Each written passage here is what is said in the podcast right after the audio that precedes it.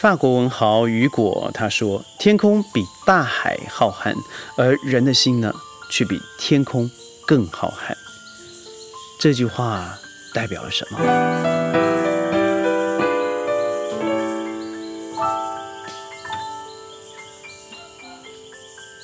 欢迎各位加入今天的宣讲会，我是轩。雨果的这句话让我常常在不一样的场合里头使用，它。对我来说的意义是，人不应该因为某种环境的限制而让自己的心停滞了。也就是说，你自己限制自己的成长，限制自己的发挥，限制自己的能力，甚至甚限制了自己的社会交往。但对话说的好听，每个人都会有自己无限的能量啊。但是对我来说啊，有十种性格，它会帮你走向一个比较坦顺的前途。所以我今天跟各位来谈谈这十种聪明的把自己引导到生命坦途的性格。当然，这十种性格每个人各说各异哦，但是我总能在其中一种里头找到一种特殊的人来做代表。尤其在我过去二十年来的商业顾问，嗯，的确。这十种人是我觉得最棒的好人。宣讲会呢，从呃今年的五月开始移师到了马来西亚的 Plantation，也是彭亨州。呃，在这里呢，我们把所有的自然声音送到你耳边。但您要记得，您喜欢我们的频道的话，一定要点阅、按赞。转发，每天我们都会把世界的大小事，或是一些基本的心理学、哲学传送到你的耳边，但愿能够给您一丝的清醒。我说这十种人啊，懂得让自己走向比较坦顺之途的人，他十种个性是哪十种呢？我认为第一种是情绪稳定的人。当一个人情绪稳定的时候，你会觉得不需要有很多，嗯，没有必要的困扰。当情绪稳定的时候，你容易沟通。当一个人在你告诉他的缺点或是问题的时候，他可以不用让他变得个人化。所以在英文里头，我们都说不要，呃，take it person personal，你不要让它变成一个私人的问题了。这是一个我们可以一起讨论解决的一个方法。那这种人，在跟他谈的时候，问题会因大化小，小事化无。但反之啊，情绪容易暴走型的，你不知道该什么时候告诉他这个问题，而就是因为你不敢，不敢的并不是面对他的情绪暴走，而是情绪暴走之后的结果。那到最后，每个人都避之不谈，避之不提，而以悲剧收场。第二种人，我认为是相当有包容力的，他的心态是包容的人。他对于事情的发生，还有比较慈悲的那一面。他对于人事物之间的连结，他可以比较以正面的方式来看待，即使结果不在他的预期，即使过程不像他所想象的一样，但他同样的可以给予另外一种解释。所以。有时候我觉得心态包容的人，他要有一点阿 Q 精神。这种阿 Q 精神就是告诉他说：“哎，这样子也是不错的选择。”第三，我认为要重视细节。很多人啊，只有大事没有小事，只有有有了小事就不会有大事。什么意思啊？就是他只看到重点，但重点需要一些细节来做支撑支撑的，尤其是在人情世故上面。嗯。有时候你记得别人一个生日，只要一个短讯，可能会改变彼此之间已经十年、二十年纠结下来的一些情绪，甚至是仇恨。小细小细节里头，看到别人所需要的是什么，在别人需要撑伞的时候，帮他撑个伞；需要水中送炭的时候，送个炭。这真的会改变很多很多之很多人之间的负面互动。第四，我认为是意志坚定。我总跟身旁的朋友说：“你不要觉得自己傻，因为你现在同样的事情做了一万次，你就是专家了。但最怕的是，很多人做到一百次，甚至不到一百次就放弃了。现在的孩子啊，出现了太多的问题。我们说草莓族，草莓族，草莓族，并不是他看起来光鲜的像草莓而一戳就破，而是现在选择太多了。当你发现一不行，你就走二；二不行，你就走五；五不行的话，那我就跳到十吧。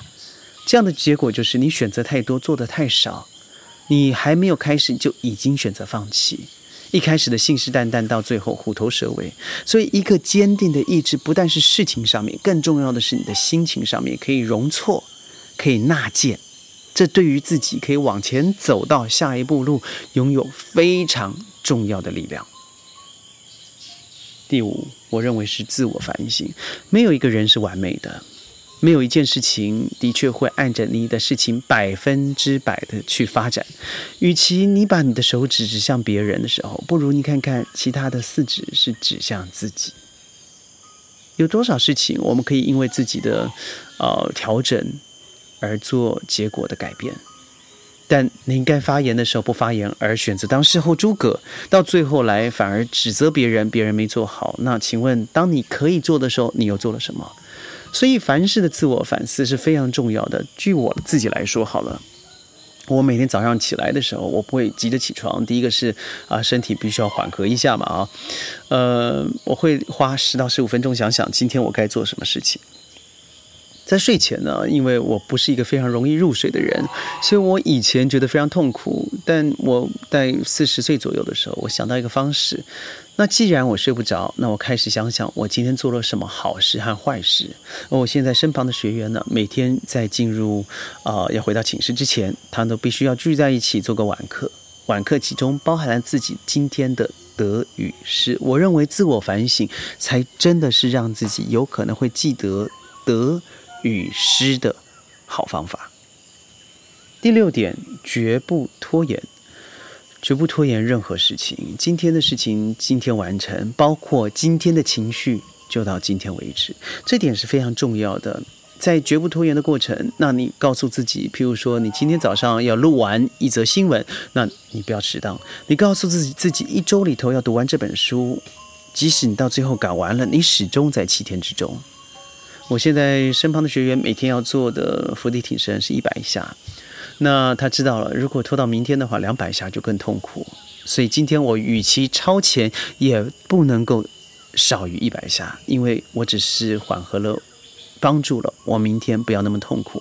有这种肉体刺激以后，它变成一个习惯，它居然放在他们的生生活和工作上面。我看他们读书的时候呢，他会想，譬如说今天应该背一百个单词，那我就多一百一十个，变成一百一十个多十个。这样的结果就是让明天我只要九十个单字，让我减轻了一些压力，因为明天我可能有别的事情要做。但是只要我一拖延了以后，我明天的辛苦是倍增的，那何必呢？所以呢，陶渊明啊说了一句话：“盛年不重来，一日难再晨。及时当勤勉，岁月不待人。”我们都知道“岁月不待人”这句话，呃，“Time wait for no man。”当我们没有再来一次的机会的时候。为什么不把当下做好？所以我常常说，如果你把今天当做最后一天，你会说什么？你会做什么？你会想什么？你会看什么？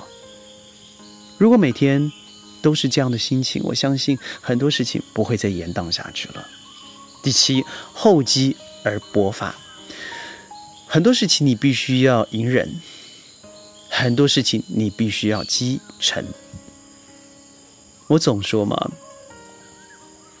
深水，它不吵，即使在深处有漩涡；吵的不停，躁的不静，这往往都是浅水。所以我们常会说，很多人半瓶醋特别香。相反的，你开始沉潜的时候，你开始厚积的时候，当你开始知道。嗯，自己需要有更多的加持的时候，你会发现智慧就像是仰之弥高、望之弥坚一般的雄伟，就树立在你面前。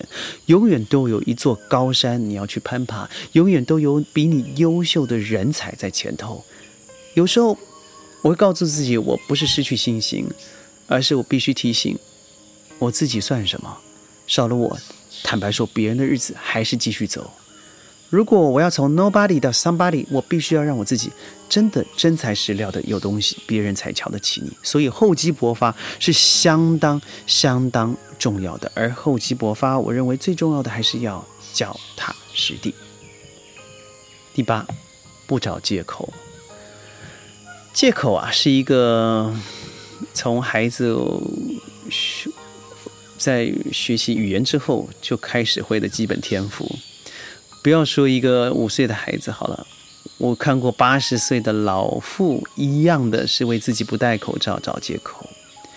倘若你有借口的时候，你会发现什么事情当下变得容易，但是事实不会改变。